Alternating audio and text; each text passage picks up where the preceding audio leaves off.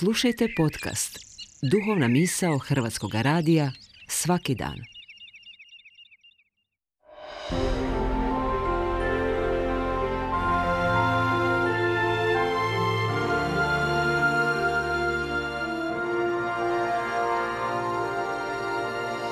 Duhovna misao. Urednica je Blaženka Jančić.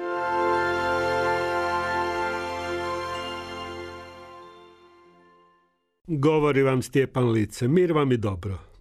U svojoj knjizi Zahvalnosti, osobitoj posveti ljudskoj krhkosti, krhkosti koju samo posvjedočena zahvalnost opravdava, obnavlja i osnažuje, Delphine de Vigan na jednoj stranici piše Kad promatram vremešne starice, kad kad ih poželim pitati, pomiluje li vas još tko koji put, zagrli li vas, Premda se to pitanje može činiti jednostavnim, gotovo usputnim, u njemu je toliko toga sadržano. Nije pretjerano reći ispit savjesti, temeljna provjera života.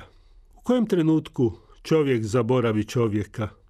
Kada se na njega toliko navikne da ga više i ne primjećuje? Kada mu postane nevažan? I jednako tako, kada čovjek sam sebi postane nevažan?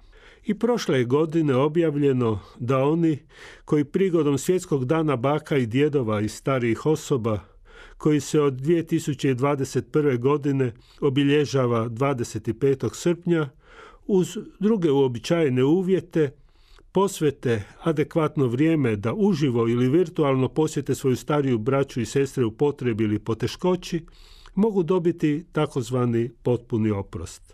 Pritom se napominje da ako vaše bake i djedovi spadaju u skupinu starijih, možete iskoristiti ovu milost kako bi ih razveselili i dobili potpuni oprost s time da se ova mogućnost ne ograničava samo na one s kojima je netko rodbinski povezan, te se ohrabruju posjeti, primjerice staračkom domu ili nekome od starijih susjeda. Koliko god u ovoj odluci ima i poticajnosti, i pažljivosti, i nježnosti, pitam se što ona govori o svijetu u kojemu živimo, o nama. Spada mu naraštaj, ili je možda prikladnije reći u krug ljudi u kojemu se međugeneracijska povezanost podrazumijeva, u kojoj je ne samo nešto prirodno, nego se doživljava upravo darom. Ne pamtim da ikoga od nas itko ikada trebao poticati da posjeti svoju baku, svoga djeda, svoju stariju susjedu, samotnog starca. Zar bi se međuljudske odnose moglo svesti na nešto što bi u nekom smislu bilo nalik skupljanju bodova?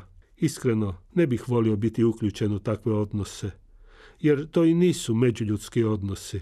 Sa zebnjom pomišljam hoće li u nekom budućem vremenu nešto slično tome biti ponuđeno čak potrebno u odnosu na supružnike, roditelje, djecu, druge članove obitelji. I kakav će to svijet biti?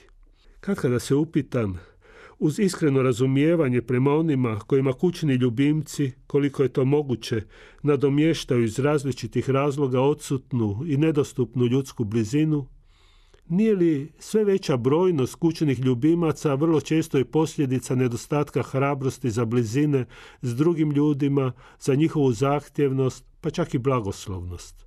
Jednostavan dodir, zagrljaj, ima toliku riječitost.